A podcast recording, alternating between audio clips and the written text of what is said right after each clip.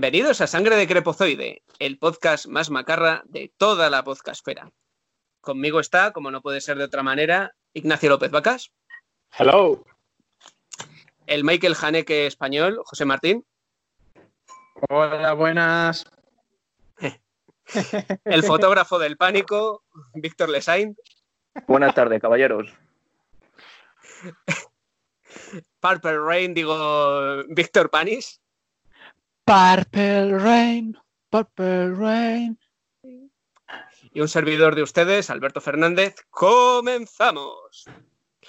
Bueno, hoy traemos superhéroes cara B o superhéroes de serie B, películas que en los años 80 y 90, antes de que viniera Marvel y DC a joderlo todo con sus universos cinematográficos, nos alegraron a más de uno la tarde gracias a películas como, bueno, El Pato Howard, eh, Punisher, Capitán América. Lo que pasa que, claro, como no había derechos, pues son películas que dejaban mucho a la imaginación y mucho a la voluntad del propio espectador y algunas quedaron bien y otras quedaron un poco chutuflu. Pues nada, chicos, vamos a empezar con este programa tan especial para nosotros. Eh, pues empieza tú, Lesain, cuéntanos, ¿qué peli has visto? Yo traigo hoy la película de Darkman, dirigida por Sam Raimi y estrenada en 1990. ¿La habéis visto alguno? Sí. Claro que sí. La vi, pero no recuerdo, no la recuerdo con especial frescura. Yo, yo sabéis que no. Sí. Eh, no, ya, pero Ignacio me sorprende que no la recuerde con frescura. Siento una peli de San Raimi, no sé. Sí, pero es de las primeras. La vi hace mucho tiempo, tío, y, y, y fue cuando me puse al día con San Raimi y no sé. No sé, es que, no sé. Tengo otras. No recuerdas nada en especial, ¿no? Sí, no, a ver, la recuerdo como que la he visto y sé de qué va y todo, pero no la recuerdo como Evil Death, ¿sabes? O como Rápida y Mortal, o como... A ver, no se ha jodido. ¿sabes? No, pero A por ver, ejemplo, Rápida y Mortal, por ejemplo, Rápida y Mortal es- no tiene nada que ver con, con el rollo de, de Raimi, yo creo. Fue más un encargo, pero la recuerdo, no sé por qué, mejor que Darkman. Mm, bien, bien. Bueno, Lesain, cuéntanos, ¿de qué va Darman? Pues Darkman, más que un superhéroe, De, de- de un tío oscuro, ¿no? de un tío muy oscuro, un tío gótico, así, Ah, que se deja el pelo así pegado a la cara, va a garitos extraños por la noche, se pinta los ojos de negro. De un tío así, alocado sin filtro, todo eso. Sí, deja, de, deja de definirte. Qué feo, pero qué feo. Pues Darman, más que un superhéroe, es- representa la figura del antihéroe, del antihéroe más tradicional, ¿no? Porque no es como Spiderman, que realiza o, no sé, hace cosas para el bien de la, de la ciudad en que vive, ¿no? Este, este Darman, interpretado por Liam Neeson, ya dicho de paso, dicho sea de paso, eh, yo creo que va más, hace más por su propio culo, no, no por la ciudad ni por salvar a nadie más, porque luego las, las secuelas de la película sigue siendo el tema base de la venganza, no, no hace acciones que vayan para el bienestar de- del pueblo en que vive, de la ciudad en que vive, que es más o menos lo que representa también, yo creo, la figura de un superhéroe más tradicional, ¿no? Que salva a la gente de, del mal Víctor que ocurre. ¿no? en aquella ciudad. sí, ¿no? Entonces, Víctor Salva disfrazado de superhéroe, qué peligro. bueno, tú sí que tendrías peligro disfrazado de superhéroe. Bueno, yo no tocaría el pito a niños, pero vale, sí. Qué cabrón. Entonces eso, este hombre todo el rato el tema de la película es la venganza que él toma en contra de los cabrones que han hecho que él pase por todo el infierno en que pasa en la película. Y atraviesa por ciertas fases en las que el propio experimento que él crea, porque él es científico, eh, lo prueba en primera persona. Se ve obligado él a, a probar con sí mismo. Entonces ahí se ve un poco como se va creando también el atrezo y la personalidad de, de este antihéroe, ¿no? Que tiene mucho que ver, yo creo, y, tiene, y se parece mucho con el, el atrezo de, de Shadow. Así como rollo bandolero, ya dijimos que le faltaban las pistolas. Pero bueno, En los cómics las tiene, Y- así que sí. es válido. Es válido.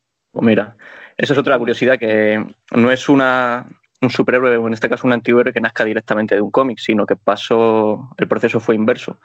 Eh, Sam Raimi eh, tuvo el antojo de querer hacer un superhéroe, ya que intentó hacerse con los derechos de, de Shadow y de Batman, pero no se los concedieron. Entonces se vio como obligado ¿no? a crear su propio superhéroe y salió o saltó de la pantalla hacia luego la novela gráfica o el cómic. No, no pasa como al revés, que suele ser que, pues, por ejemplo, Spider-Man o todo eso, pues se sabe ¿no? que primero estuvieron los cómics y luego ya salieron las, las adaptaciones a pantalla. Entonces aquí pasa un poquito al revés. Eh, decir también que fue producido por Universal en su día y que trataban también como de crear un personaje que la propia productora ya había trabajado en los primeros en sus primeras películas en los años 30 así que tenían que ver un poquito con este tipo de estética rollo el fantasma de la ópera y el jorobado de Notre Dame. Entonces yo creo que la estética se rige también por esos códigos que yo creo que preestablecieron más o menos para su figura de héroe o antihéroe en este caso. Entonces yo creo que, aunque la idea nace directamente de Raimi, porque se, esta historia nace como de un, un, escrito que él tenía de unas 30 páginas, que uh -huh. luego se creó, en un, se creó un guion de ello. Pero yo creo que se rige también y está guiado por esto, estos códigos también visuales y del atrezo y de la, incluso de la personalidad de, del propio personaje. Tuvo un presupuesto de 16 millones y una recaudación final de 48 millones, así que nada mal, nada mal. No, no, le fue mal. Pero y... donde le fue bien, perdona que haga sí. este apunte, donde le fue bien fue en los videoclubs, donde recaudó, lo estoy mirando ahora, 7 millones más. De la es Expedia. Sí, bueno. La Expedia. A poco que busquéis por internet, pedazo de vagos, lo sabréis. Eh, recaudando bueno, 7 millones de euros en, en, mercado doméstico, es decir, una pasta, una pasta, porque esto en videoclubs y en, y en VHS vendidos, joder, no está nada mal. Superó ese año a. Perdonad. A otro superhéroe que creo que viene a continuación eh, y que no voy a decir el nombre, pero superando por mucho los VHS vendidos por otro superhéroe que vendrá a continuación. Una, una pregunta, ya que estás hablando del VHS, ¿qué, qué rendimiento sacaban real? O sea, ¿se alquilaba la película y luego en base a las veces que se alquilaban o se distribuía ganaba la película o simplemente la película se quedaba en el videoclub y estaba como arrendada? ¿Cómo iba eso? Estaba, ¿Cómo iba estaba, el rendimiento de una película en VHS? A ver, te explico. Más o menos era, tú la, tú la comprabas, tú o la comprabas y tú podías hacer eso, pero claro, parte de los beneficios de la película tenían que ir a las distribuidoras. Vamos, eso es lo que me comentó el que dirigía el videoclub de, de, mi barrio. Ellos les daban un porcentaje, me parece que era de un 30 o un 40%, y luego la ganancia, pues ahí estaba, o compraban más películas de la propia distribuidora. Inversiones, por así decirlo. Uh -huh. Interesante. Sí, y luego existía la posibilidad de venta, de, de, comprar, comprar, es decir, comprabas un pack. Un pack de películas, por ejemplo, de, de Universal, por ponerte un ejemplo, y te traían el catálogo. Pues esta, esta y esta. Y ahí te lo vendían en packs. Sí, aparte, aparte el porciento, el porciento que se queda la distribuidora en, en, en lo que es DVD es muchísimo menor que, que por ejemplo, cines. En, Ah, o sea, vale, que, que sí. el porciento que, que, le tendría que dar el, el, videoclub a la distribuidora es muchísimo más bajo que una Hombre, distribución es que, normal, vaya. Es que en cine, en cine uh. suele ser 50. Sí, 50. Claro, en suele ser 50-50. Depende, ¿eh? En... las, las mayores son, me parece que 60, ¿no? Sí, 60 bueno, a ver, eh, oscila, oscila, siempre es 50-50 o 60-40, pero creo no. que en mercado doméstico está en torno al 30-70 o algo así. Ah, eso ya no lo sabía, fíjate, mira. Sí. Para servir, o sea, eso, tiene el doble eso de contesta haber tenido un éxito en videoclub. Sí, el doble. Además que tenías más, ¿cómo decirlo? Más pelea por, porque la gente te lo alquilara. Es decir, mmm, tú tendrías tu estreno, por supuesto, pero tenías que competir con cuántos estrenos a la vez. Con siete, ocho. Claro. No sé, no es como una taquilla. Ahí, bueno, tienes las punteras y las que han terminado la semana en el puesto número cuatro o en el puesto número cinco, que tampoco es mucha rivalidad. Pero imagínate todo, todo un videoclub. ¿Has pensado en escribir un libro sobre el videoclub? Debería, debería hacerlo. Ignacio, hemos pensado, Las viejas, la- las viejas horas del videoclub. Creo que Ignacio ha dormido. Espérate. dicho. Ah, claro, claro. ¿Cómo va eso, por cierto? Tú. Te has dormido. qué? No, no, estoy aquí, estoy aquí. Eh, que cómo va eso. Bueno, pues ahí va. Vale. Coronavirus. Mira, ya- te, te lo te lo han contestado. Ya está. Eh, continúa, perdona. Sí, tras, tras este gran inciso, ¿no? Qué cabrones. Pues nada, Sí. sin meterme mucho en, la, en explicar cuestiones de la película y demás, que siempre suelo pecar de destriparlas enteras. Pecador. Darman- El Darman destripador de Nueva York. Al infierno con él. Joder. Bueno, solo decir que Darman al final es un antihéroe, ¿no? O un superhéroe si queremos ajustarnos al título del, del podcast, que está obligado a crearse. Él no elige nunca estar ahí porque él no, no crea el conflicto por el que al final se desarrolla la, la trama. Entonces, le viene todo un poco sin esperárselo. Eh, yo creo que eso me, me gusta pensar un poquito en ya lo que os había dicho antes, que parece como si fuera un paralelismo, ¿no? Con la forma en que se creó también este superhéroe, ¿no? Porque Jesús, me he quedado en vuestra puta madre. Así os lo digo. Continúa, por favor. Pues eso, que se ve un poco el, paralelismo con la, en la forma en que tiene o, o se obligó a crear este personaje, ¿no? Por, por Raimi, ya que él, él quiso otra cosa, pero le vino algo que tampoco esperaba mucho, ¿no? Y casi obligado. Eh, luego decir varias cositas. También eh, para, el prota- para el protagonista, en vez de Liam Neeson, Raimi quería a Bruce Campbell, que era su, su actor fetiche, yo creo, ¿no? Ya, por haber hecho Bill Dead y demás, yo creo que corresponde al fetiche ¿no? de, del director. Pero no le dejaron y tuvo que buscar y buscar y al final cogió a Liam Neeson porque eh, creo que he leído por ahí que le parecía a Gary Cooper, el perfil de Liam Neeson le recordaba al de, al de Gary Cooper. Entonces, luego la, la banda sonora la, la hace Danny Elfman, que también hace la banda sonora de Batman el año antes. Y se dice también los frikis ¿no? de, de la red que se hayan parado y pasado horas analizando la banda sonora y demás, dicen ¿De la que podría ser uno no. de ellos. Podría ser uno de ellos, seguro. Yo no analizo tras un nick. Hostia, hay que ser friki para analizar la banda sonora de Darkman, ¿eh? Ya. Pues parece como Mira que proviene como, como de desechos de la banda sonora de Batman. Cogió Danny Elfman un año después de haber hecho la de Batman y dijo, pues con esto tiramos para adelante.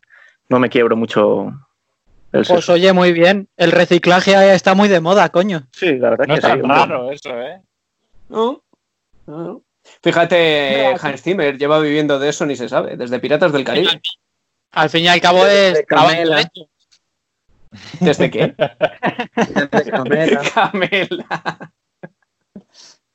Ay, José, José. ¿Qué nos tendrás preparado tú, Camela? Consi- ¿Consideramos a Raimi un director de superhéroes? ¿Lo consideráis buen narrador de películas de superhéroes o qué? Hombre, A mí me mola por. Spider-Man, por Spider-Man Sí, yo solo Sí, creo que sí. Spider-Man. Por Spider-Man 2, No. sobre todo. Y con eh, El Ejército de las Tinieblas. No deja de ser una, pe- una peli de superhéroes, solamente que con algo de gore. Sí. Dios, ¿Qué? ¿Oz? Oz, ¿no? ¿Cómo se da a silenciar esto? A ver. Yo lo que, lo que me parece Darkman es, es es un poco Dr. Jekyll y Mr. Hyde, ¿no? Con eso de que es un científico y tiene que experimentar con él mismo. Hmm, Sí, Un onanista, ¿no? podría ser, sí. Sí, pero al final no. Esa, lo que tiene Darman es que al final ve el espectador cómo se desarrolla esa personalidad malvada, ¿no? Al final. Lo, lo puedes ver durante, durante toda la película. No es algo que él desde el- la primera escena parta ya con ello, ¿no? Entonces yo creo que eso es lo más interesante, yo creo, de la trama, sin meterme mucho a destriparla, que representa un poco también... Destrípala, hombre, Nah, destrípala. nah, nah, nah, nah, favor, que luego, luego nos alargamos hasta, hasta la hostia. Entonces, eso, terminar diciendo que esta película ganó el, el premio a Mejor Director, bueno, lo ganó San Raimi, la película ganó el, el premio a Mejor Efectos Especiales en el Festival de Sitges en 1990. Ujú. Ojete calor. Ojete Yeah. calor. Estaban haciendo yo. A ver, no te quedaba ese a ti, momento. ¿eh? A mí no No me habían ni pensado. Ni a mí. Ni a mí. José, nos callamos, ¿verdad? Mira, mira José. Ay, Y, y bueno, ya para terminar, ya que habéis metido a Spider-Man, ¿no? Porque, bueno, se me había olvidado a mí también meterlo. Que luego Ah, esta película sirve un poco como catapulta también, yo creo, para, para luego poder realizar Spider-Man. Y se ve ya que también, también estaba ya en Evil Dead, pero se ven estos, como estos planos, ¿no? Que son gags, que yo creo que lo representa muy bien en, eso, en esas escenas en las que con un traveling hacia adelante eh, va intercalando tomas, pero a- en diferentes en diferentes opacidades, ¿sabes? Así como, como dobles exposiciones analógicas y demás. Los va como entremezclando y siempre cuando el personaje tiene como una crisis, a lo mejor así de, de personalidad o cualquier cosa que en Spider-Man también ocurre. Y yo creo que aquí se va viendo un poquito cómo lo empieza a utilizar en un poco en este sector, en este tipo de, de personaje, ¿no? Que es el, el superhéroe o antihéroe en este caso. Lo había utilizado en Evil Dead y eso, pero aquí yo creo que siente un poco la base en lo que luego va a ser la forma en que él ve el Spider-Man, por ejemplo. Así Me acabas, me de fascinar, ¿eh? El ojete roto, ¿eh? Machete. Totalmente. Ah. Tengo el culo hecho pesicola. Menudo. Yo lo que, Pues mira, yo lo que creo, creo que ahora, aparte de que va a llegar Morbius, creo que debería Sí. haber más pelis así, con más, más superhéroes oscuros como Darkman o, como- o como Spawn. Porque Deadpool Sí. yo no lo considero tampoco un, un superhéroe oscuro, pero, pero esto sí. ¿Y, Blade lo consideráis un superhéroe oscuro? Hombre, Sí, yo creo que sí, yo creo que sí parece. Oscuro es. Oscuro es bastante. Racista. como un tizón. A que viene Wesley Snape a partirte la cara. No, revienta ahí la de tu casa. Os voy a decir una cosa. Blade, Diga. Trinity, Sí. es de mis preferidas, ¿eh? Joder, con eso. Joder, ahora sí que te has ganado un silencio. Un silencio. Venga, a ver, ¿dónde está esto? Me cago. ¿Cómo que te puede gustar Trinity? Por Dios, eso es. Me parece, Ah, me parece mejor Morfeo. la hostia. Vamos, ¿Te, me pare- parece. te parece la hostia? ¿Qué te parece la hostia? ¿Que ten- una vampira tenga colmillos en la vagina? ¿Que Ryan Reynolds no tenga gracia? ¿Que se Mm, carguen a Chris Christopherson a la primera? ¿Que la Me parece dirija, que la dirija el tío de la semilla del mal? No sé, es que Esa, esa peli, Blade Trinity, me la, yo, Goyer. David C. Goyer. me la veía yo, tío, cuando iba. Cuando era pequeño iba en el coche con mis padres de viaje y me ponían el típico reproductor ese que se pone detrás del asiento. Ajá, sí, para que se callara el niño, ¿verdad? El niño Eh, de los cojones. Básicamente. Y yo me veía Blade Trinity con no sé qué años, o sea, era un mico. O sea, fascinante. Eso, se- eso explica todo, eso explica Ponerle todo. Blade Trinity ahora. Joder, se Eso. te caen los huevos, Banda macho. sonora, Peláez. Banda sonora. ¿Qué peli? Piribiri, pim, pim, pim, piribiri, pim, pim. Ala, banda sonora. Es Batman, ¿no? Por eso. Una buena banda sonora de Danny Elfman. Bueno, vamos a continuar y Sí. le toca ahora a. Venga, Víctor Panis, por favor. Los Victors primero. Los Víctors. Venga. Los Victors. Bueno, pues yo tengo, yo tengo un peliculón que no puede ser considerado película, ¿vale? Entonces, a mí como no me gusta nada los superhéroes, eh, tuve que recurrir a... ¿Eh? que ni los superhéroes te aguantan a ti, así que van empate. Efectivamente. Pues tuve que recurrir a Peláez y que Peláez me impusiera una película porque yo no sabía ni por dónde coger ya este tema. Perezoso. Vago. Sí, o sea, si ya me pierdo en Marvel normal, ya en Serie B ya sí que me, me voy total. Entonces, Peláez me dijo un título que me cautivó. Fue como un amor a primera vista. Howard el pato. Y, y- y, bueno, Titulazo. ya solo el título ya solo promete, ¿no?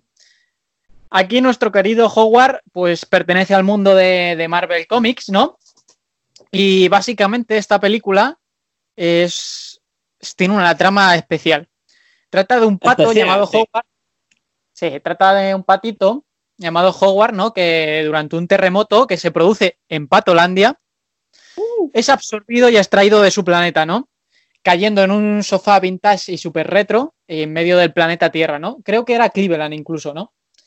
Y se encuentra allí con Beverly, que es Leah Thompson de Regreso al Futuro.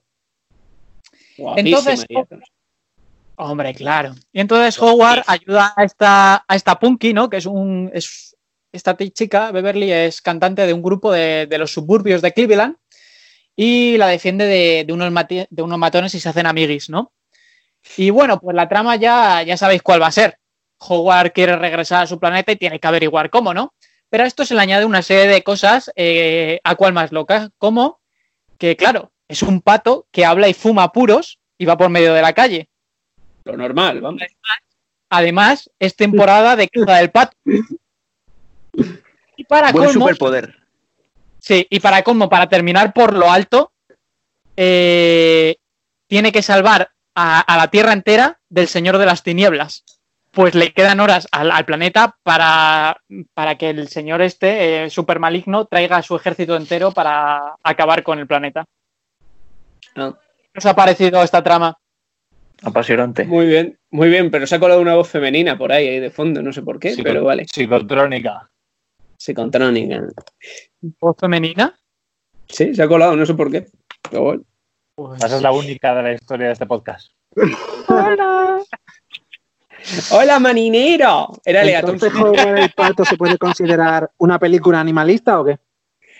Eh, eh, sí, Yo creo que sí. totalmente. Te ha, falta- te ha faltado decir al mejor personaje de toda la película, pero bueno, yo te dejo tranquilo hasta que lo pienses mejor. Lo que no se puede, lo que no se puede considerar es película, José. Oh, hijo puta.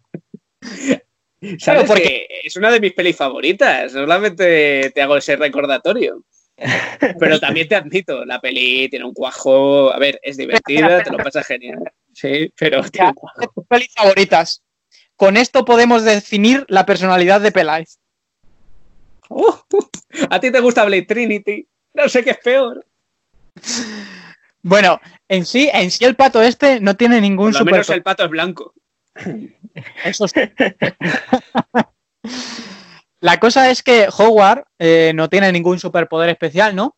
Lo único que tiene es algo especial y es que sabe un tipo de arte marcial que él es especialista, llamada Quack Fu. Acojonante. Lo peor de todo es que eso sale de los cómics. Sí, tío, estamos, estamos ante una chorrada de película que no, no te la puedes tomar en serio, no tiene ni pies ni cabeza, y si te la tomas en serio vas a llorar mucho, ¿vale? De hecho, es considerada tan mala que estuvo nominada a, a siete premios Razzies, ¿vale? Los anti-Oscar, Eso es una mierda. y ganó cuatro de ellos. Eso, eso lo- yo no lo tengo en cuenta porque tú, eh, eh, No, no, Showgirls no, en los 90 estuvo nominada a 10 premios Razzie y Showgirls es una de las mejores películas de los 90. Amén a eso. ¿De qué director? De Dios. De Dios. ¿Qué te pasa, Ignacio? Que parece que te has bebido dos ¿Va a merendar o qué? No, debe ser, debe ser el- la, la- la basura esta de, de, de la Sí, habitación, sí. ¿no? No sé. Que La te da lag, ¿no? Qué basura. Qué basura. Cuéntanos. ¿Qué estás fumando? ¿Qué estás bebiendo? Oye, que sepáis que las, las incursiones, las incursiones de Howard el. Pato en el, en el nuevo MCU Sí. eh, a, mí, a mí me parecen cojonudas, sobre todo en la que sale con un par de putas ahí en, en Guardianes guardianes. 2. Sí, sí. Te me estás adelantando, pícaro. Ah, vale, vale, dale, dale A ver, a ver, poco a poco. Eh, Bueno, la cosa. No, perdón, la cosa no, Howard. Howard. que también llegó incluso a estar nominada para los Razzies a peor película de la década, incluso, ¿vale? Eh, eh, y bueno, como he dicho antes, que no me gusta nada el mundo superhéroe, ¿no? Empecé a verla de manera seria para poder criticarla y tuve que desconectar y cambiar el chip enseguida porque me quería pegar un tiro. O sea, al final acabé descojonándome de, los cap- de lo casposa que es, ¿no? Y cutre. De hecho, es que es tan cutre que hay un momento en que Howard va conduciendo una avioneta, ¿no? Porque es un pato, ojo, que no sabe ni volar ni nadar, ¿vale? Y entonces porque tiene pánico en las alturas. Porque tiene pánico en las Claro. alturas. Entonces va conduciendo una avioneta y pasan por un pantano. Recordamos que era temporada de caza del pato, ¿no? Y entonces hay un grupo de cazadores intentando cazarle con sus escopetas. Y entonces está la típica escena que Howard pasa con la avioneta cerca de ellos y, y ellos se caen al agua, ¿no? De, de, la propia avioneta. Pero Howard da la vuelta y vuelve a, a, por estos cazadores simulando que hay más cazadores, ¿no? Para como si hubiera muchos más en el pantano. La cosa, la realidad es que repiten cinco veces el mismo plano, pero sin disimular. O sea, es cutre a más no poder. Luego, ¿qué más? comentar de esta película, bueno, de esta película, entre comillas. E incluso, lo que más me fascinó de esta película es que intentan mostrar, ¿no? Ese lado erótico, haciendo que Beverly se enamora de Howard y se lo quiere trincar y recrear esa escena de ellos en la cama, súper guay.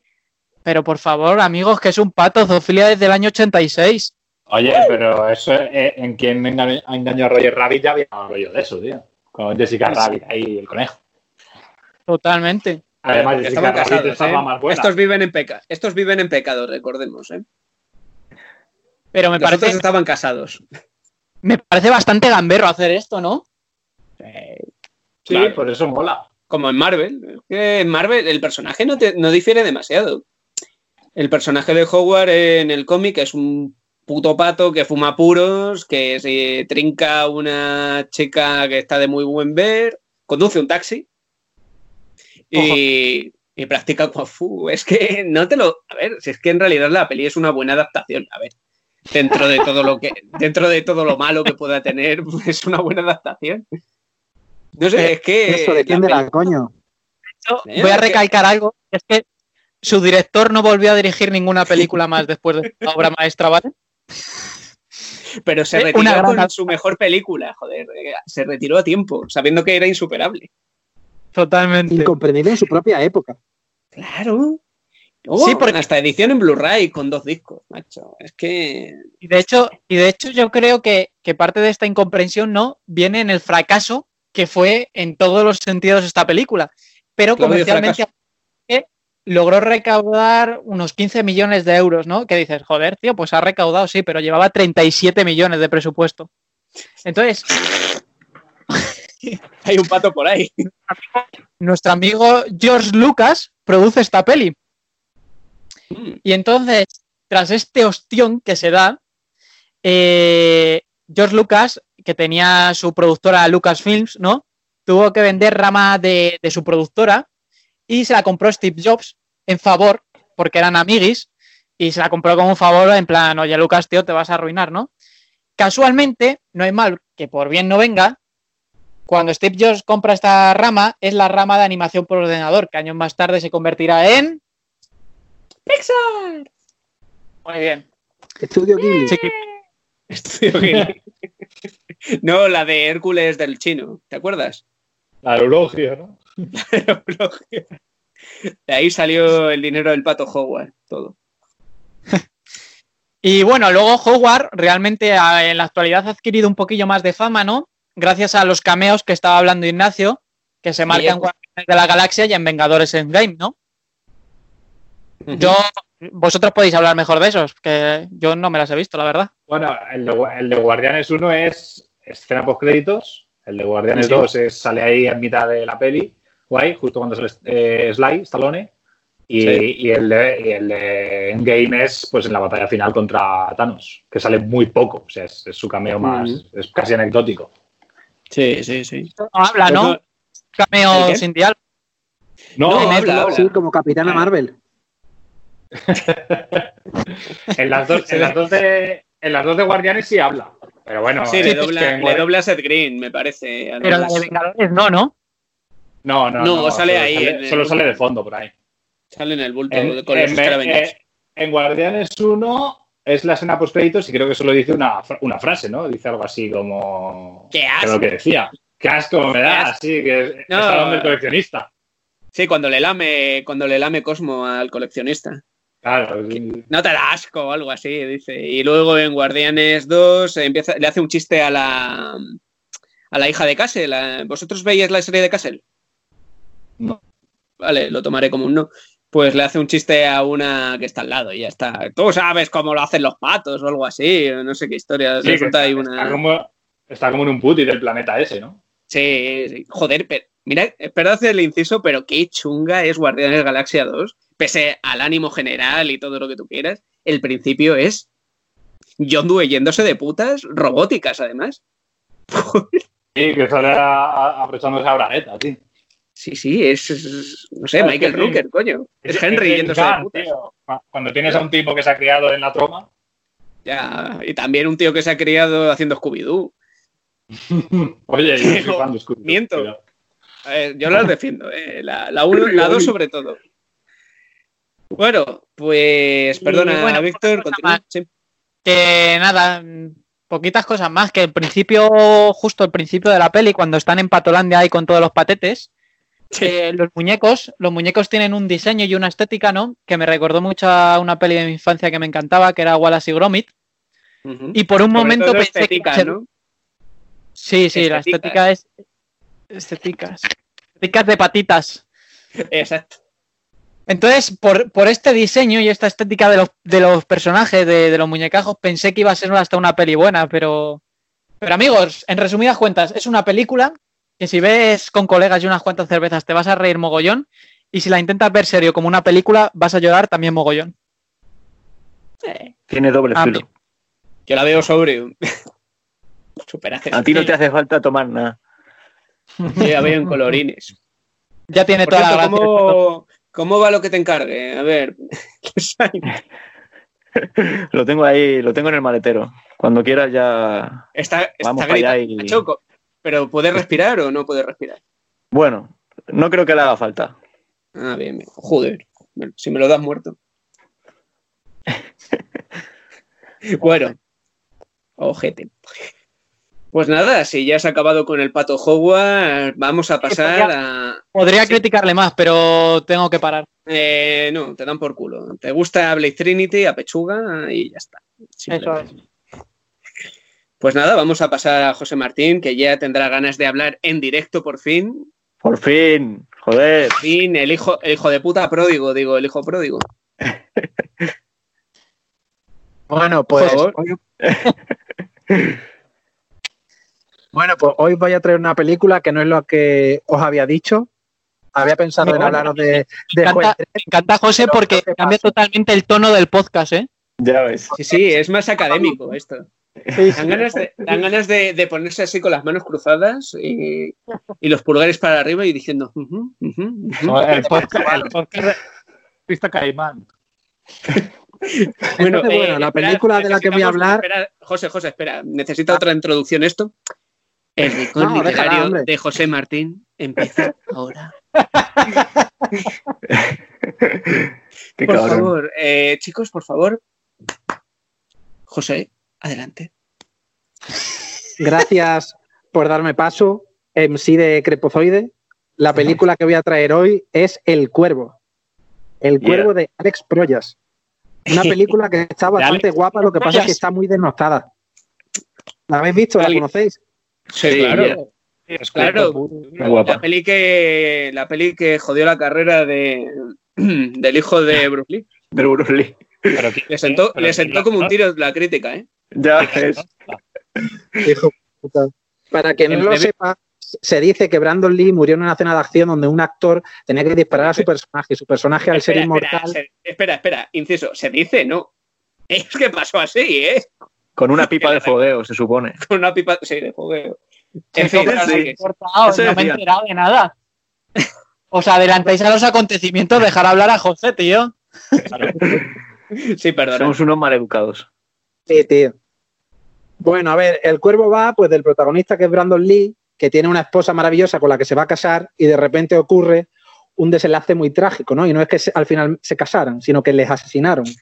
Entonces, un cuervo se posa sobre el cadáver de nuestro protagonista y lo revive confiriéndole unos superpoderes, pero son unos superpoderes un poco como siniestros, como góticos, ¿no? Como que puede ver a través de los ojos de, ese cuervo, tiene hace super- fotos ahí chungas, ¿no? Para Juego de Instagram. tronos, ¿no? ¿Qué? Juego de Tronos. Juego de. Tronos, tío, esto es el juego de los tres. Crossover. A ver, ¿dónde estaba? Ahora sí, botón de silenciar. Esto continúa, José, por favor, y obviemos esto. Y simplemente pues es la búsqueda de venganza por parte de este protagonista. Y, y, es muy interesante como también, como la película de Raimi que hemos hablado antes, como que el superhéroe no nace, sino que se hace, ¿no? Le ocurre algo que le cambia la vida y entonces se convierte en este super ser, ¿no? Y no tiene por qué ser un personaje positivo como nuestro amigo y vecino Spider-Man, sino puede ser un auténtico cabrón o un asesino o alguien sediento de, de venganza, como es el caso de, de este personaje. Y me parece muy interesante que, que, sobre todo esta película se considera de culto porque fue la última de Brandon Lee, que desgraciadamente fue, no sé, se podría decir asesinado o tiroteado en una escena de acción que luego fue a montaje. Entonces es interesante cómo los espectadores pueden ver en directo el último plano y la última imagen con vida del actor, del hijo de Bruce Lee. Y lo mejor de todo es que al final de la escena todo el mundo le aplaudió porque dijo, ah, ha quedado de puta madre. Ha quedado guapo. Y no es coña, y no es coña eso. Oh, ha quedado muy bien. Siguiente escena. Oye, Brandon, ¿qué te pasa? Hostias. Es que Claro, lo que muerto. el plano ese, el plano ese se puede ver perfectamente que es cuando está la madre de la hija con la madre de la niña con el amante, que es uno de los asesinos de este hombre, y se cuela dentro de la habitación, golpea a la mujer y empieza a vacilar a este. Dispárame, pero dispárame, pero dispárame. Y se dice que el plano ese está integrado. A ver, mm, sí, pero creo que no está ese plano precisamente. Está el plano de cuando le disparan dos veces, ¿te acuerdas? Que solamente le disparan en el pecho y en y en el estómago. Se levanta y vuelve a dispararle. Yo creo que esas escenas estaban ya rodadas y que y esa, la escena del tiro de gracia, que es la que se lo cargó, la que cortaron. Es muy interesante porque Marlon, porque iba a decir Marlon Brando, ¿sabes? Porque Brandon Lee es un actor de, del Actor Studio, un actor del método y se metió tanto en el personaje que se creía que él de verdad era inmortal. Por eso no tenía problemas con las balas. Pero no fue así. Pues mira, No, que se metía unos tiros buenos. Eso es. Pero, pero José, lo que, lo que has dicho de que la película estaba denostada, Porque es una película que, que- que al final ha pasado a la historia porque se ha muerto Brandon Lee, pero a mí me parece una película muy buena, casi la mejor de Proyas. Yo creo que es la mejor, ¿no? ¿Estáis de acuerdo? Mm, no, Dark City. Para mí es Dark City. Bueno, Dark City también está bastante bien. a mí me gusta más, a mí me gusta más Dark City también, pero, pero el cuervo es buenísima, tío, buenísima. ¿Y las secuelas? muy ¿No sabéis bien. algo de ellas? Eso, las secuelas. Hostia, las secuelas. Es muy duro las secuelas. En cada, en cada secuela hay un cuervo diferente. Bueno, es el mismo cuervo, pero diferentes personajes interpretando a, a ese rol. Entonces, al final es como un cuervo que se dedica a ayudar a la gente que muere en esa puta ciudad. En Los Ángeles creo que era la segunda, ¿no? Yo creo que todas... City of sí, City of sí. La Sí. 2 es de Los Ángeles. Que es Vincent Galo, por cierto. Es Vincent Galo, ¿es? ¿En esa o...? Sí, es Vincent Galo en la segunda. En la tercera es el, el de Resident Evil, el chaval de Resident Evil, el Eric Mavius, eh, sí, Eric Mavius. Y en, la ter- y en la cuarta, que me acuerdo, el puto Edward Furlong. Hostia, Joder, cuando estaba delgado, macho. O sea, ¿consideras esa la saga del cuervo mejor saga que, que la de... Mierda, se me ha ido. ¿Cuál era la del blog de vacas? Eh, Crueles intenciones. Joder, ¿dónde irá a parar? Por lo menos tiene K-pop en la segunda. Bueno, y K-pop pues- que ya estaba en plena transformación en iguana, el hombre. Y Joder, entonces, parece cuero. entonces, entonces, José, ¿tú te has leído cómics de esto?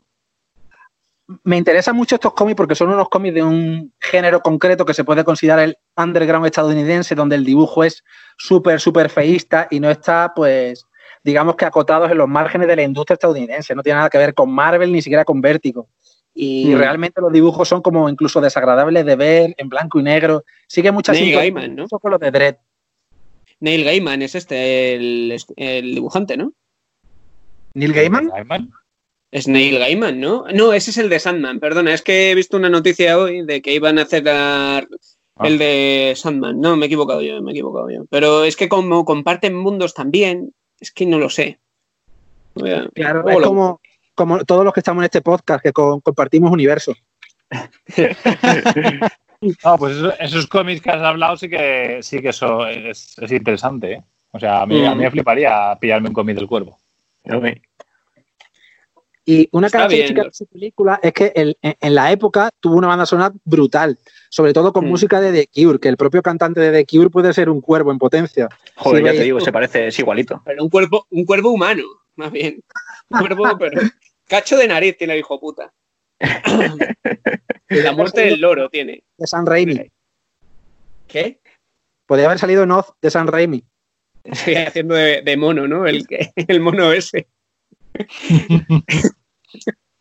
Pues eso, tiene canciones de The, Qui- de The Cure, de Reggae the Machine. La verdad es que por lo visto, casi, casi, casi que, que- que más éxito que la película fue su banda sonora, que el CD se vendió muchísimo. Hmm. Y No, pero no le fue mal en taquilla, pero no le fue mal en taquilla esta. Es de culto por lo que es de culto, pero la película no le fue mal del todo, me parece. No, no tengo aquí los datos, pero Búscalo, sé que es... Sí, voy a, voy a buscarlo. Yo Exacto, recuerdo, yo, yo re- yo recuerdo de pequeño esta película y Terminator 2, verlas, verlas en, la sale- tele con, con los, con los ojos como platos, tío. Me sale que tuvo una recaudación de 50 millones. Mm. Pues está bien. ver, ¿no? 50, sí, es 50, 50 con... Sí, está bien. Para... ¿Tú cuánto crees que costaría esta película, más o menos? 15 millones. Pues éxito. Sí, estuvo bien. No es como ahora que todo tiene que superar los 100, los 100 millones, pero... Esta, esta es que tuvo larga carrera en videoclub también después, ¿eh?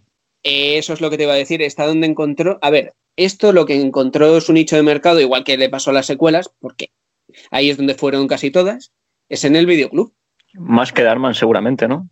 A la hora de comparar, seguramente Sí, sí, sí, sí. mucho más. Lo otro era 7 millones, esto seguramente llegará a los 20. Pues seguramente. Ujú. O sea, Eran no- dos tipos oscuros. Ves. tipos oscuros. sí. Joder. A mí, ¿sabes, estoy lo, sabes leyendo- lo que me falta? Me Sí, estoy sí. leyendo un artículo fascinante. 10 curiosidades del cuervo que lo convierten en una de las mejores aves. Lo, convierte en uno de los mejores poemas también. Sí. Sí. Pero esto que decías de la banda sonora es muy interesante porque el propio protagonista era como músico de rock. Entonces, sobre todo la estética de la película gira en torno a eso, porque vemos esa escenografía tan barroca, esos movimientos de cámara, esos claroscuros. Es muy interesante ver la película también porque tiene una estética muy, muy, muy marcada. Que yo creo que ahora no se podría llevar a cabo, porque ahora quedaría demasiado todo moderno, demasiado digital, pero en aquel entonces me parece que, que tiene un retrato de, de ese género tan gótico muy interesante. Mm. Sí, es que no, no adaptaba, evidentemente no adaptaba la obra de Poe, pero se inspiraba en, en lo que ha hecho José, en, en el halo gótico, ¿no? Sí, y lo recita una vez cuando se está enfrentando al tío este, al de al cara rara este que está con Bailín, que no me acuerdo el nombre Sí. de este actor. Que por cierto, ese tío salía en Alien Resurrection ahí dándolo todo. Joder. Y el que se carga, bueno, esto ya es hablando de todo un poco, el que se carga en la vida real a Brandon Lee es el tío que salía en Seven, el, el de la el del Pip Show, ¿te acuerdas? ¿Os acordáis? Sí. Es que- el, tío ese, el tío es sórdido, tío. Ese Es es que, hay que es que hay que recalcar, hay que recalcar que ese actor eh, ganó Sí. fama a raíz de esto. Hombre, claro. claro sí, que sí, sí. no, tal cual, ¿eh? Pero bueno, Fue un filón para él. O sea, que tienes que matar a, Bra- a Brandon Lee para hacerte famoso. Bueno, pues chicos, pues, quien no llora es no mama, eso ¿no? también crea el culto, Fincher. ¿no? No, no, No hizo sé. nada. Mur- Murió hace unos años, además, ese hombre. Tampoco, tampoco tuvo mucha carrera. Eh, Seven, esta y Seven, los casos más reconocidos, nada más. Pero bueno, es verdad que Brandon Lee no tenía la carrera ni de coña de su padre, aunque sí es verdad que sus cinco o seis películas Estaba eran empezando. de acción y que tuvieron relativo éxito, pero no, no era la Estaba figura. empezando, pero estaba Sí. empezando. Esta iba a ser el espaldarazo dentro de lo que cabe, porque hizo esa de acción, que no me acuerdo ahora mismo el nombre. Eh, Showdown, Showdown- a ver, que la tengo aquí. Showdown dos in. Little Tokyo y Rapid Esa, Fire. esa. Rapid Esa es. Fire, sí, Rapid Fire, Bueno. que era videoclupera a saco, además. Estoy viendo, estoy viendo que después de Seven, que todo lo que dices, hizo la de, de Amazon en Spider-Man, ¿no? Sale en Amazing Spider-Man.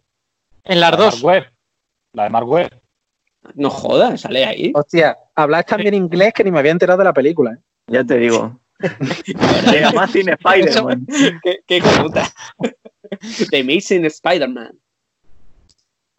Pero bueno, lo curioso, lo curioso del cuervo es que han intentado hacer un remake con el paso de los años, pero el propio Proyas y la familia de, de Lee no quieren en respeto a, a, a Brandon Lee. Entonces es curioso cómo la última intentona ha sido con Jason Momoa para interpretar el cuervo. Y, y el proyecto de 2008 y al final no, no funcionó, no fue bien la cosa. Y eso que él publicó varios posts en Instagram diciendo que iba a rodar la película sí o sí.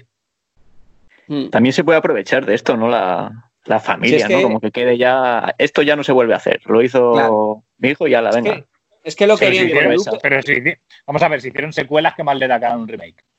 Pues sí.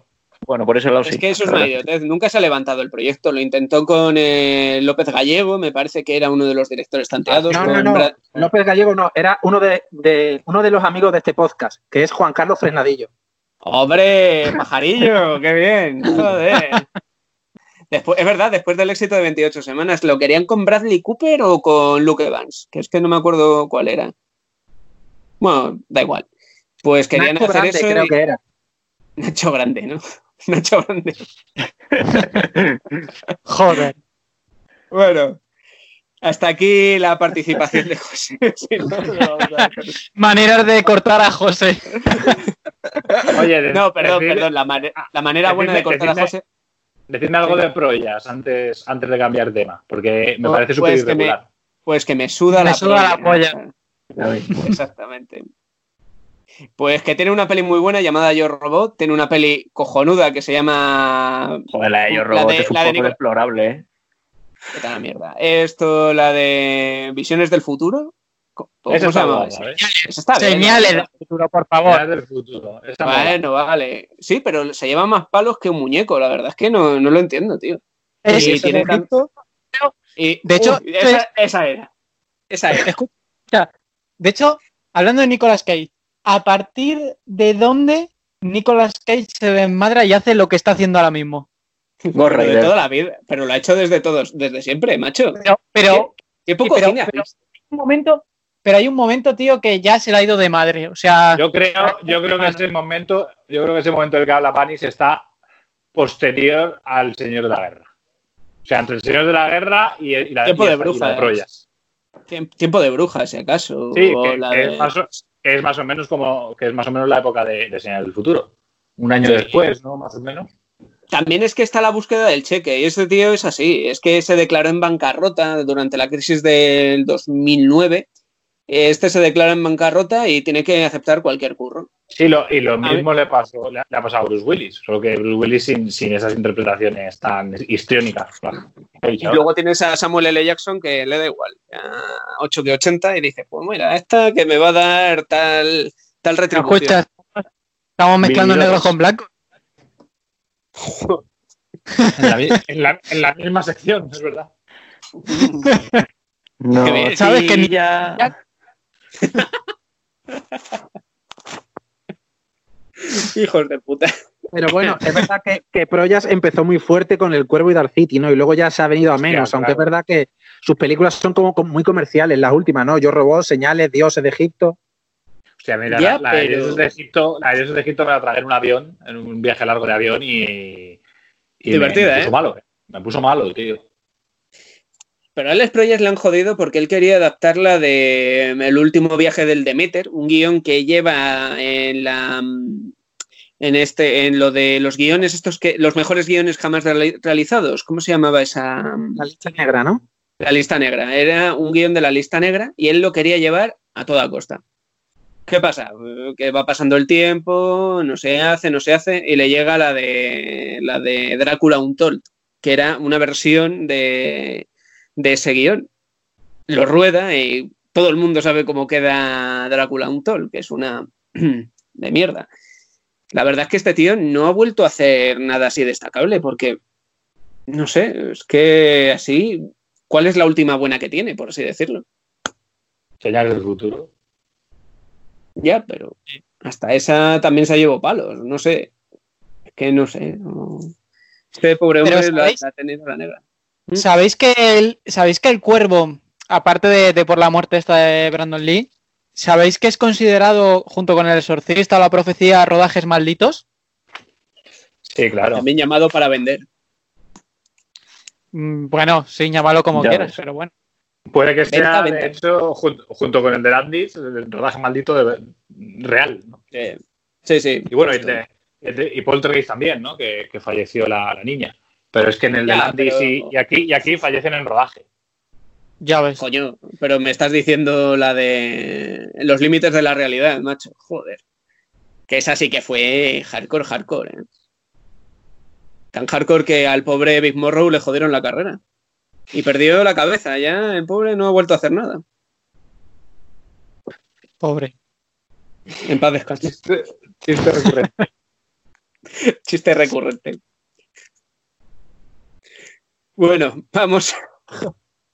Pues sabéis que John Landis no acepta, no, eh, antes de que le hagan una entrevista, dice, bueno, eh, no me preguntéis por los límites de la realidad, no me preguntéis. Por favor, que es que todavía es un tema sensible. Tal. Hijo puta. Le tiro un helicóptero a, a mi borro y a unos niños. Joder, hay que ser bestia. En fin. Bueno, pues ya ha hablado José.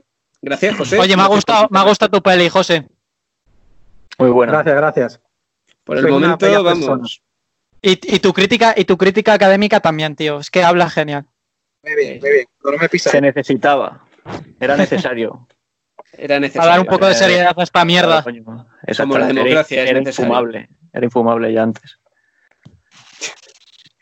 Eso, tira piedras por tu, a tu tejado, hijo de perra. Bueno, bueno eh, Ignacio creo que está ahí en estado hedonista, así que nada, por favor, Ignacio, coméntenos, ¿qué película le ha visto usted?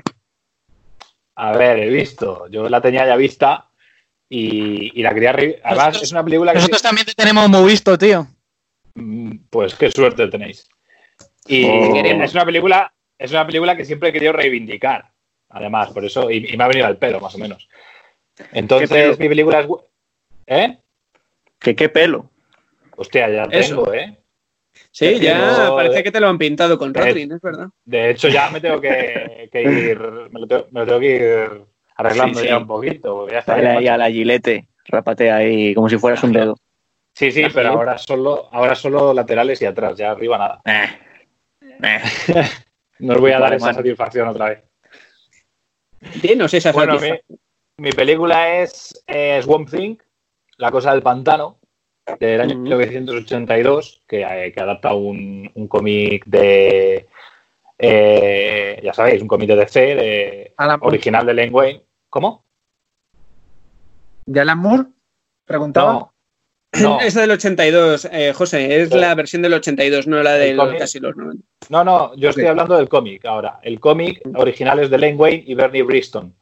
La película también en el 82 se adapta antes de que Alan Moore meta sus zarpas en, en- Exactamente, en One eso es lo que iba a decir. Mm. Pero incluso, pero es que el, original es One Thing en cómic tampoco, no es, no es de Alan Moore tampoco, de Len Wayne y, y Bernie Brixton. Y el, de- la película es de Wes Craven, o Craven, para José, para que me entienda, Wes Craven. Y, y el, y el guion, el guion es del propio Craven, es decir, eh, el propio Wes Craven eh, adapta eh, las historias de Wayne y de Brixton y, y se marca su, su peli. En fin, eh, la sinopsis yo creo que es lo de menos, es, es la típica historieta de, de la cosa del pantano en la que unos, uno están haciendo experimentos en un, en un pantano y, un Mad Doctor aparece con sus secuaces a boicotearlo todo y, y el, y el jefe de, el, jefe el, el Mad Doctor en cuestión se, cae sobre un líquido extraño que le convierte pues en, la cosa del pantano. Eh, yo creo que aquí Craven lo que hizo fue coger la historia, coger el cómic, que era un cómic de culto. No sé si en esa época ya lo, ya lo era, yo, yo supongo que sí. Hoy en día es, es bastante de culto, aunque creo que tiene mucho que ver Alan Moore. Es verdad lo que ha dicho José, que, que Alan Moore cogió la cosa del pantano y, le dio un- una vuelta de tuerca. Pero en aquella época yo creo que ya era un de culto y, y Wes Craven lo cogió y hizo lo que le dio la puta gana, que era convertirlo en una comedia de acción divertida y, sin más, yo creo, sin, sin ninguna pretensión. O sea, le gustaba el personaje, le gustaba la historia, cons- consiguió los derechos, pudo adaptar la, la historia y el cómic a, a- a lo que él quiso y, y se, marcó, se marcó esta peli que para mí es un diamante en bruto. ¿eh? O sea, yo pienso que esta película, a esta película le pasa lo mismo que le pasa a Craven, que es que, es que la audiencia y, y la crítica siempre se han empe- empeñado en hundirlo cuando, Ujú. cuando, es un, cuando es un tipo que en los 70 pues marca la historia del cine de terror con una- la última casa izquierda y, y, y- y las clientes tienen ojos. En los 80 lo vuelve a hacer todavía de forma más hard con, con Freddy Krueger, con Pesadilla en Elm Street. Y en los 90 resucita el láser con, con Scream. Y aún así hay que decir que tiene una peli olvidada que es La serpiente del arco que yo creo que, es, que está en su está incluso en su top 3, está, está esa película por delante de, de, las que filmó en los 70. Pues, como digo, La Cosa del Pantano, para mí una comedia de acción divertida y, y, por, y por descubrir. Es decir, este, Craven tiene dos películas, para mí, una es La serpiente del arco iris, una historia de zombies, y, la otra sería esta, una adaptación de, un, de un cómic de DC que, que, muy poca gente yo creo que es consciente de que, que Craven tiene, tiene esta película, ¿no? Hmm. Ostras, pero es que la serpiente y el arcoiris lleva más mezcla aparte de los zombies, ¿eh? O sea, es un rollo vudú satánico con zombies que mola demasiado. Y con Indiana Jones, no se te olviden. Ese guion era la mezcolanza. Es vamos a echar lo que más mola a este batido. Pues así quedó. La verdad es que está muy bien. Tienes escena de aventuras al principio. Luego lo de los zombies. Luego lo del el sueño dentro del sueño. ¿Te acuerdas?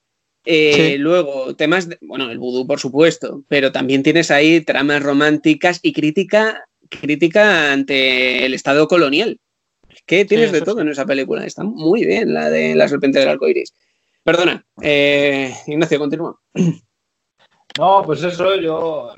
La, para mí, La Serpiente Iris es mucho mejor película que La Cosa del Pantano, pero las comparo porque son como dos películas olvidadas de Craven. bueno, y Shocker. Pues.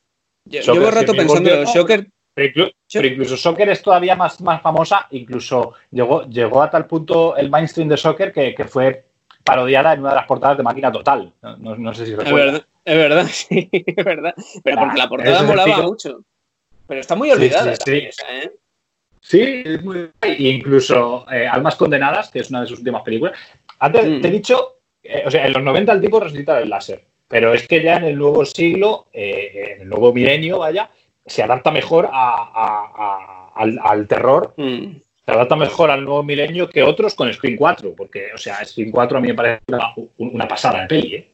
Sí, y lo es. sí, Sí. Es, el es el testamento fílmico. Es el testamento fílmico. De este mm. Incluso anteriormente, Almas Condenadas, otra película que la pegaron de hostias, pero bien.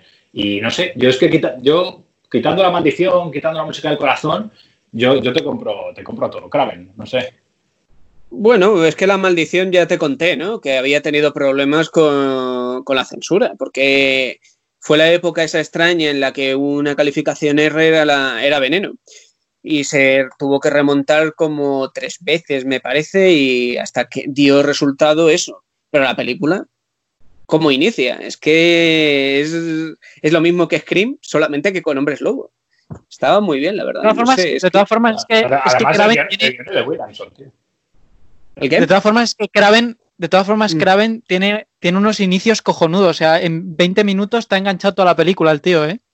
Sí, sí, sí, ¿no? Y, va, a ser, va a ser recordado por, por, por, lo que va a ser recordado siempre, por, por Ghostface y por Freddy Krueger, que son dos iconos. O sea, es que el tipo, Yo, no sé si la, yo no sé si la gente es consciente que, que, ha creado dos iconos, donde otros y las colinas, han creado uno sí, pero las colinas es más pero no llega, para nosotros. Pero, no, llega, a ese nivel. Yo quiero iconos del inconsciente colectivo. Una persona que no esté dentro del fandom, que no consuma cine de terror, que simplemente, lo vea. Claro, todo el mundo conoce a Freddy y todo el mundo conoce la máscara de Scream. Y, y, eso son dos iconos que, los ha creado el mismo tipo. Esto no lo puede decir, yo creo, otra persona a, nivel de, terror. ¿eh? Y, a mí una, una, de, las características, de las características que no me mola de, de Kraven es el rollo metafísico de todas sus películas, ¿no? Porque a partir de Scream 2 es una película que es, que, es en la propia película, ¿no? Y en Pesadilla, cuando vuelve, a, cuando vuelve a dirigir la 7, la, séptima, lo vuelve a hacer. Sí, sí. es la hostia. qué, mala.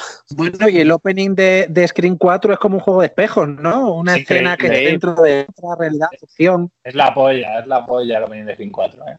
Es, incluso mejor que, es incluso mejor que, que, el, el, prólogo de, de Scream 1, del asesinato de, de Barrymore. Uf, uf, no sé, eso ya es mucho, tío. Yo creo, yo creo que sí, yo creo que sí, yo creo que está más elaborado. No, sé, pero, otro, yo... Está muy pero sí que, por ejemplo, lo que era era, había cogido todo lo de los 80. Sí, mm. eso sí. Pero vamos, está clara que, tanto el inicio de, Screen 1 como la cuarta son los dos mejores de la saga, vaya. Sí, la 2 es. No, en la 2, ¿qué dices? La 2 sí, la, la 2 la dos, la dos en el cine mola mucho, pero por lo, es lo que digo, que los inicios de Kraven son la polla, sea lo que sea. Pero ostras, es que el de la 1 y la cuarta son demasiados, tío. Eh, la 1, la 2 y la 4 son las películas que tienen el combo, el, combo que, tiene que, ser. O sea, la dupla Kraven en dirección y Kevin Williamson escribiendo. en la 3 el guion era de Eren Kruger y ahí se notó muchísimo el cambio. y también porque metió mano Miramax, acuérdate. Y aparte de que muere Cotton también. Mm. Coño, qué tristeza, ¿eh? Pero bueno, bueno, como, como continúo diciendo, porque bueno, Kraven, pues podríamos hacer un podcast de cuatro horas de él. Pero bueno, la cosa del pantano, pues no sé, es, como yo digo, creo que es, algo como oculto, ¿no? algo que se ha quedado ahí guardado en el tiempo. Que, que, que, Wes Craven tiene una película de, eh, adaptando a, DC, ¿no? Que hay que decir que luego Marvel eh, se creó a su propia cosa del pantano con, un personaje que se llama Mancini. que en español se llama El hombre cosas, ¿eh? El hombre, cosas. y era un slash. No confundir con la cosa de los cosas el hombre costra. El hombre costra. Joder, menuda pesadilla de película. ¿Os acordáis más o menos de cómo iba? Porque. Yo, casi no yo, no, yo esa es una de las que vi en videoclub y casi no me acuerdo de nada. Y luego vi esta de Craven y, han, pasado años y, coño, a ver, tampoco es que me acuerde con una memoria gráfica, pero, pero la peli está muy graciosa, tío. Hmm. Sí, además que la de. Dale, dale, dale. Yo es que iba a cambiar de tema. Ah. No, que además como sale Adrián Barbó ahí guapísima, haciendo de chica de la película y... No sé, ¿el malo quién era? Que ahora mismo se me ha ido de la cabeza. Eh, voy a comentar ahora un poquito el, reparto. ah, vale, vale, perdona. El monstruo es Luis Jordan, que le habíamos visto en... el hermano de Michael. En una, en una de las de 037. Eh, la chica, como has dicho tú, es Adrián Barrio, que la habíamos visto, pues, por ejemplo, en Clip Show o anteriormente la habíamos visto en 1997, en Nueva York. Y, bueno, luego sale Ray Wise, por ejemplo, de, Robocop. Sale David Hess, de la última casa izquierda, viejo conocido de, de Craven. Y sale Mimi Craven también, que es, que es la esposa de, del, tristemente fallecido ya Wes. Y luego también decir que la música es de Harry Manfredini, te cagas, que es el, compositor de, bandas sonoras como, como La Pantera Rosa, sin, ir más lejos, ¿no? Y yo, lo que, yo, de Something no, no la he visto, tío. Pero lo que he leído es que es mala, como ella sola, y que incluso el maquillaje es malo. Bueno, el maquillaje es ochentero. Es que, vamos a ver, yo creo que esto es una, esto es una peli serie B es, serie B de los 80 que homenajea a la serie B de los 50. Entonces te tienes que mm. meter en, esa, en, ese, en ese contexto y, no sé, y al que no le guste que se lo haga mirar, tío. Serie B de los 80 eh, emulando serie B de los 50. Son las dos series B que más molan. Las pelis aquellas de, de monstruos de, de, pantanos de los 50 o las de ciencia ficción, aquellas de Brain Los Mad Doctors y todo eso. Y los Mad Doctors de los 50, efectivamente, y, y, las de los 80. Yo creo que son las, las dos décadas que, mejor han, pillado la serie B. Y estas One Thing de Wes Craven, además Wes Craven, pues se, se, se, se crió con, con, todas esas películas de los 50 y, y, en estas One Thing, pues yo creo que lo, lo se, alimenta mucho de ello y lo, lo, refleja de alguna manera. El maquillaje. Yo también lo que también lo que leí es que el propio Craven tampoco estaba muy muy conforme con el resultado de, de la peli, ¿no? De hecho, de hecho, no es que sintiera vergüenza, pero no le gustó, incluso luego, después de que Alan Moore, volviendo al tema de Alan Moore, em, hiciera esa adaptación, ¿no? Ya él, a partir de ahí, ya sí que dijo que era una puta mierda. Sí. Claro, porque ya estás viendo lo que han dicho de, ti y lo que han dicho de otros. Yo también lo entiendo, pero vaya. No sé, creo que como superhéroe o antihéroe o cosa héroe cara B, yo creo que, que, casa bastante bien, ¿no? La, cosa del pantano de Craven. Ya. A mí me mola porque quizás... ¿Sí? Siga, siga, venga. No, luego por último lo que quería decir era que en, 1900, en 1989 se facturó una secuela de esta película que se llama El regreso de la cosa del pantano, dirigida por Jim Wynorski, que ya por esa época hacía de las suyas, porque es, tenemos que, tengo que recordar que este, este cabrón es el que está detrás de, de cosas como Piraña Conda. Y, y que el guion, el guion del regreso a la del Pantano estaba escrito a seis manos, o sea, eh, tenía tres guionistas, pero es que uno de ellos era Len Wayne, que era uno de los creadores originales del cómic. Y es uno de los guionistas de la secuela, ¿no? Ya, no, ya no de la de Craven, porque la de Craven era el solo el que, el que adaptaba. Es en esta secuela, en la que el monstruo volvía a ser Luis Jordan y la chica era Heather Locklear, que la habíamos visto, por ejemplo, en, en- en Ojos de Fuego, ¿no? En, en aquella, aquella adaptación de Stephen King, que también veíamos a Drew Barrymore de chiquitilla. Sí.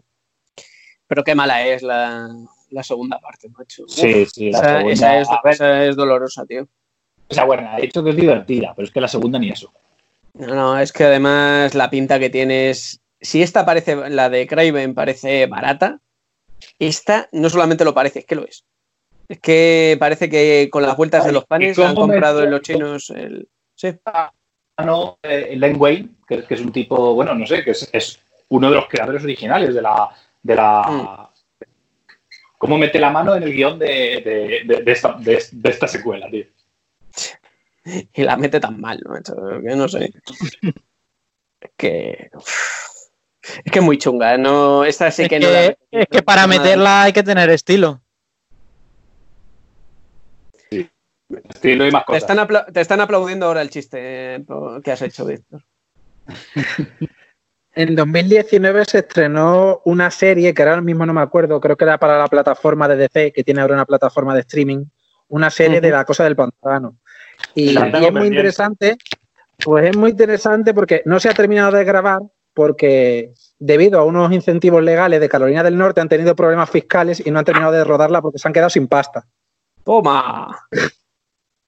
Yo pensaba que, por- que era porque no había gustado la puta peli. Pero ahí. Digo, la puta serie. Ahí, ahí adaptan ya la historia de Alan Moore, ¿no? O adaptan Bueno, la de los sé. nuevos 52, creo. Creo que adaptan el origen que tiene ahora este, la cosa del pantano en la nueva versión de DC. Con lo de lo verde y todo eso. Sí, ahora es muy ecologista. Sí. Ah, claro. Acuérdate sí. el- Estamos, estamos- sí. estamos en 2020, se me había olvidado. sí. Sí, no- Sale Greta Thunberg ahí y todo eso. Mm. Pero es verdad que sobre todo la atmósfera que genera este personaje es muy interesante. Esa parte pantanosa, oscura, con caimanes. Me parece muy atractivo, sobre todo visualmente. Pero no Mm. crees. Sí, pero no crees que, que el cómic nace de Creatures from the Black Cloud. No te he oído, repite. Ah, que si no crees, eh, yo estoy de acuerdo con eso, con que mola un montón el rollo caimanes, pantano, eh, oscuro, suciedad, un monstruo semiacuático, semiterrestre, tal, que bebe mucho de Creatures from the Black Cloud, ¿no? De la mujer y el monstruo. Ah, Mm. totalmente, totalmente, sí, sí. Claro, es que esto Sí. parece muy antiguo, es como muy antiguo, hostia, vas al pantano, el primer cómic, años 50, como, como muy antiguo, pero es que anteriormente ya, ya, se- ya se habían, no sé, ya, ya se habían, habían bebido de algo para crearlo. Mm. Claro, claro. Sí, Eso, eso a mí, eso a mí me, me- me gusta, ¿no? Es como que eh, la mujer es monstruo, luego llega el Concin, luego Alan Moore lo- eh, le mete un, un- su, su estilo, su, su vuelta, y luego llega Mancin ya como en plan envidia, ¿no? Sí. Es Manzing, además, que llega en los 70, me parece, en plena época esta del Born Nature y todo eso, porque el personaje de Manzing es. mm, mm, es un pupas, porque al final no es ni un héroe ni nada, es simplemente que, que muere, resucita, muere, resucita. Su cómic es eso, todo el rato, además. Es la- ahora sí que le han metido algo de trasfondo, pero anteriormente era eso, un pupas. Nada más. Como la película de Tom Cruise, ¿no? ¿Cuál? Oye, no, no, no irá a salir en la MCU, ¿no? Mancin. Sí sale, ¿eh? Sale ahí en, Thor, en sale. Ahí en la, una de las estatuas es Manzing. Ah, en Thor Ragnarok. Sí, junto en las Ah, bueno, estatuas, bueno. las, efi- las efigies, sale ahí como uno de los antiguos campeones. En el Sale planeta rayos- de- En el planeta... En el, en el Planet Hulk. En el Planet Hulk de, de, del Todopoderoso. Hulk y la ¿Quién cosa está del escribiendo el pantano móvil? ¿Quién- está puntos en escribiendo? común. ¿Cómo? ¿Quién? La cosa del pantano y Hulk tienen muchos puntos en común, porque al final son eso, casi más villanos que héroes, y son monstruos. La sociedad se enfrenta a ellos y se encuentran marginados, no hay ningún componente heroico ni, ni de valor. Bueno, es más racional eh, la cosa del pantano, si te das cuenta. Es mucho más racional que Hulk. No deja de ser un científico, pero con la misma mentalidad. Hulk es más niño. Bueno, dependiendo de la versión, claro. Claro, es que hay tantas historias, tantas versiones, tantas tal. Porque, por ejemplo, en esta versión, en, la- en Planet Hulk, eh, eh, que es una parte de Ragnarok, a, a Hulk se le venera, ¿no? Sí. Claro. Se le venera por ser el mejor gladiador de, de todos. sí. planeta, sí. Ujú, sí, sí. Planet Hulk es Conan total. Están fusilando alguna novela de título que no me acuerdo, pero es totalmente Conan. Sí, Planet Hulk. Acuérdate por qué lo llevan al planeta ese, tío. Para que no decida en la Civil War. Exacto. Para que no sea. de- Es que, claro, dices, ¿qué, qué hacemos? Nada, pues quitamos a Torcasi y quitamos a este, a, a Hulk, le mandamos a un planeta lejano. Esto en los cómics, ¿eh? Y claro, para que no haga. Para que no dependa la balanza de Hulk. Es que si no, le lanzas por ahí a tomar por culo el otro bando. Y luego terminó Civil War, volvió Hulk y fue la guerra mundial, ¿no? World Guerra War. Mundial Hulk, sí. Qué, qué desaprovechada esa, esa parte, macho. Bueno, luego vino el, el Hulk rojo, ¿te acuerdas? Sí, desgraciadamente. Y los Hulk, eh, la familia Hulk, ¿no? Eh, Hostia, es verdad. hostia, eh, con eh, esta, ah, con Betty de Hulk roja. Este, no sé, es que era, era, era gracioso, pero A, mí, a mí me llama la atención Hulka. Hulka, justo. Jennifer. Coño, ¿qué ¿Sabéis cómo se llama Hulk en inglés? She-Hulk. Hulk. Hulka, tío. Es mejor Hulka, tío. Españolizado. Es como si Creature, ¿no? She- She-Hulk. Ella Hulk. En fin. Haciendo el especial Marvel que hemos hecho ahora, vamos a pasar a otra película. Y creo que os voy a sorprender, porque no es la película que os había dicho.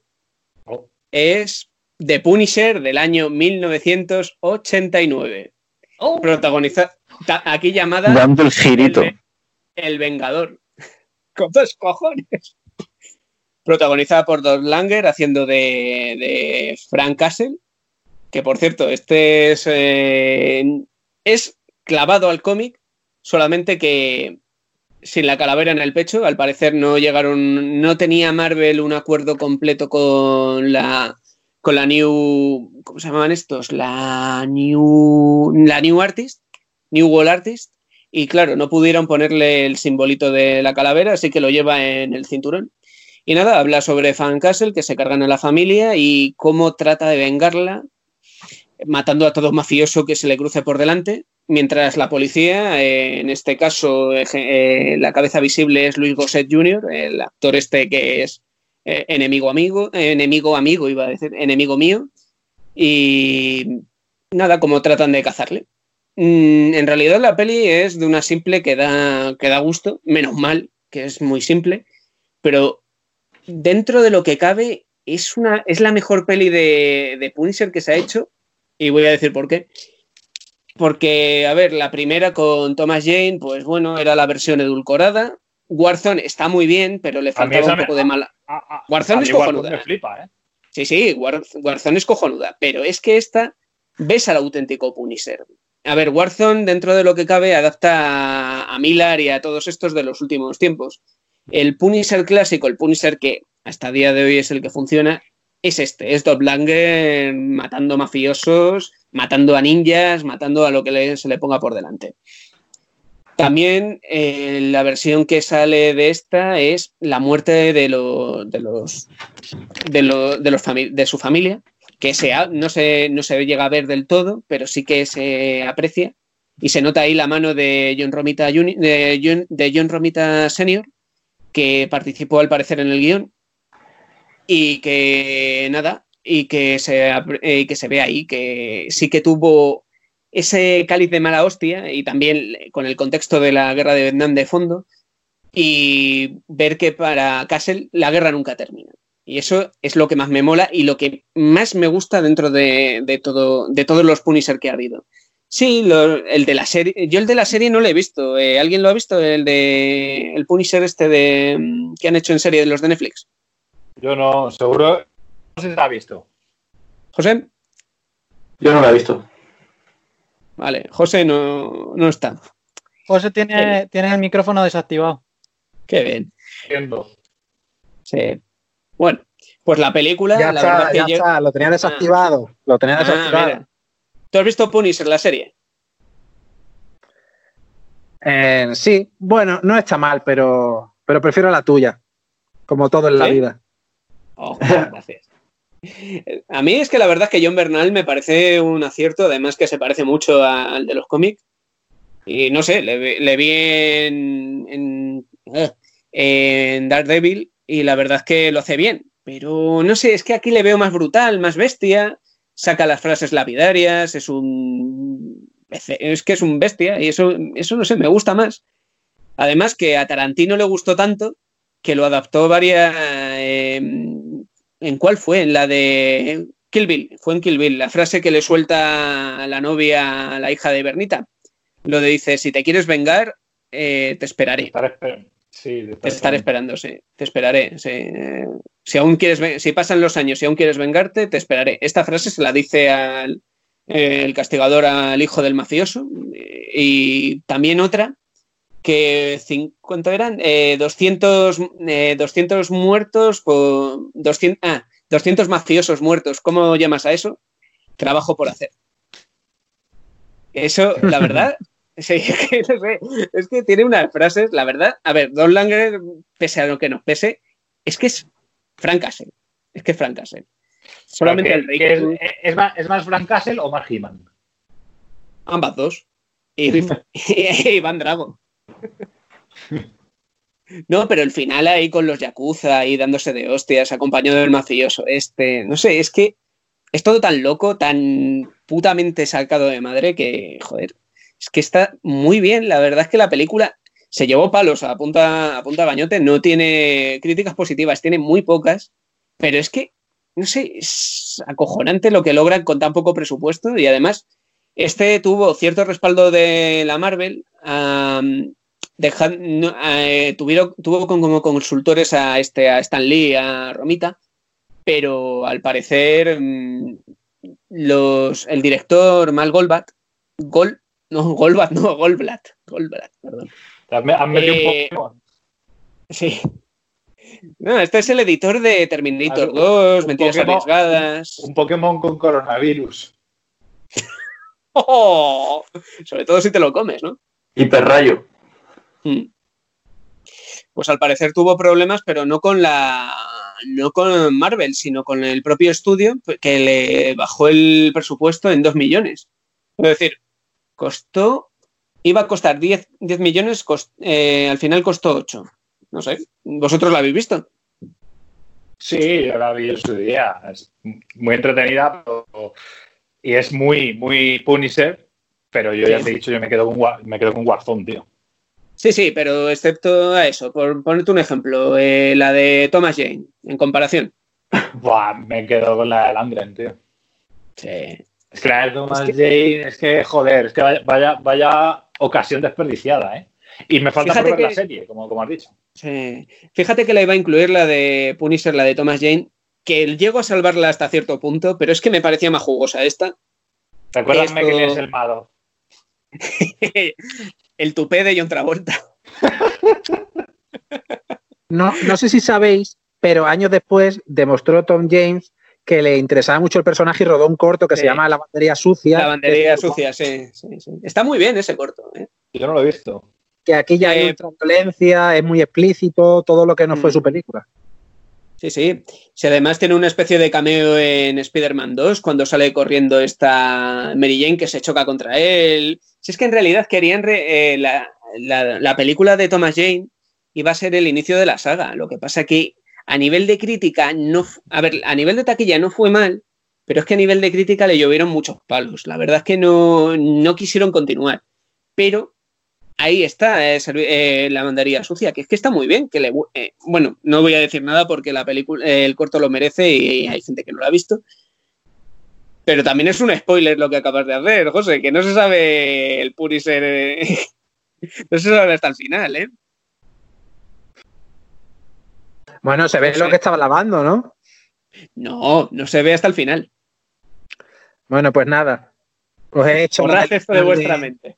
A la Borrad mierda. esto de vuestra mente. Pero no sé, a ver, eh, está. A ver, lo que pasa con la de Doblanger es que la película era una producción de serie B de la época. Y claro, mm, por aquel entonces, pues se la tomó poco en serio, como a todos los personajes con los que hemos ido hablando de, de un tipo a esta parte. A ver, los cómics eran la niña fea de lo, la, la niña fea del séptimo arte. Ninguna había triunfado 100%. Fea y tonta. Fea y tonta. Sí, porque no, nadie la tomaba en serio. Compárame ahora, con tantos universos compa- compartidos y a menos que seas Zack Snyder, todo el mundo adora, todo el mundo adora las películas de superhéroes, pero mm, la verdad que no sé, es que iba a incluir también la del Capitán América de Albert Pyun, que también tiene su cuajo, no sé, eh, esa de los Cuatro Fantásticos de Roger Corman, no sé, es que hay tantos ejemplos que, que no pararía, pero tomarse en serio, tomarse en serio, hasta ahora, ninguna. Y hasta aquí mi reflexión. Y me he De, quedado... su- de super- de superhéroes. ¿Dices que ninguna película de superhéroes se ha tomado en serio? No. Ahora, ahora sí que... Ahora Ah. no. Ah, Claro, claro. Es que estoy hablando de, anteriormente, de un tiempo a esta parte estoy hablando. De un tiempo a esta parte sí que se ha, se ha tomado en serio. La que has dicho tú, yo creo que puede que sea la que más, ¿no? ¿Cuál? La de... La de Punisher. Punisher. Tampoco se tomó tan en serio. A ver, er- fue un éxito de videoclubs, pero a nivel de taquilla tampoco le fue tan bollante.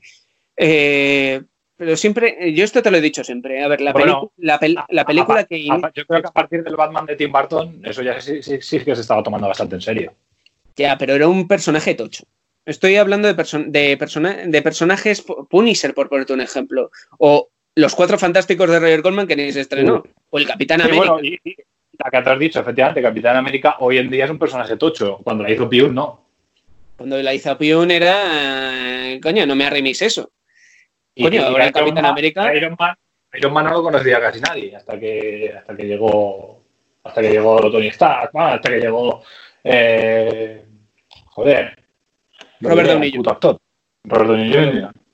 bueno, John Favreau en este caso, pero eh, lo que quiero decir que es que la peli- las películas de superhéroes, sí, a ver, Batman, Superman, incluso te diría de Ha- de las de Spider-Man de Hammond, pero incluso esas eran mierda de, de videoclub.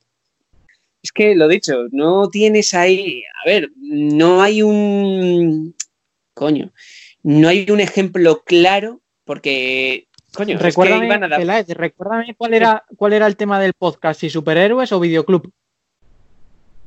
Hijo puta. Va Está muy, de la, va muy de la mano. Va muy de la mano porque a estas películas donde encontraron su nicho fue en el videoclub. Como casi todas. Yo tengo una, yo tengo una pregunta. ¿Consideraríais Shazam como superhéroe escarabé? Ahora se Shazam. está poniendo más, más trendy, ¿no? Shazam, la de. La- Espera, espera, la de ahora, la de Zachary Levi. sí. Sí, sí. Esa mola, tío. Sí, pero sería un superhéroe ah, grita Chazam. Shazam. Eh, eh, A ver, no, pronúncialo tú, José, que tú tienes un acento gracioso. Andaluz. No. Venga, Rachili Pum. malagueño, malagueño Yo- yo Yo es que a Shazam, a Shazam solo le reconozco cuando me reconoce música. Exactamente. Hombre, eh, el actor este, Shazam Tornil, ¿no? Ostras. Tará, tará, ta, ta, Cri, cri, tará. cri, cri. Suena a cosa de pantano. Venga, despide. Sí, vamos a despedirnos ya, que esto está alargándose en exceso. Ah, por cierto, Hay que decidir cuál es la peor película de las que hemos hablado. ¿Es posible, ¿es posible que la lleve yo? Es posible. a que te meto. Gracias Bueno, por la sí. recomendación, Peláez.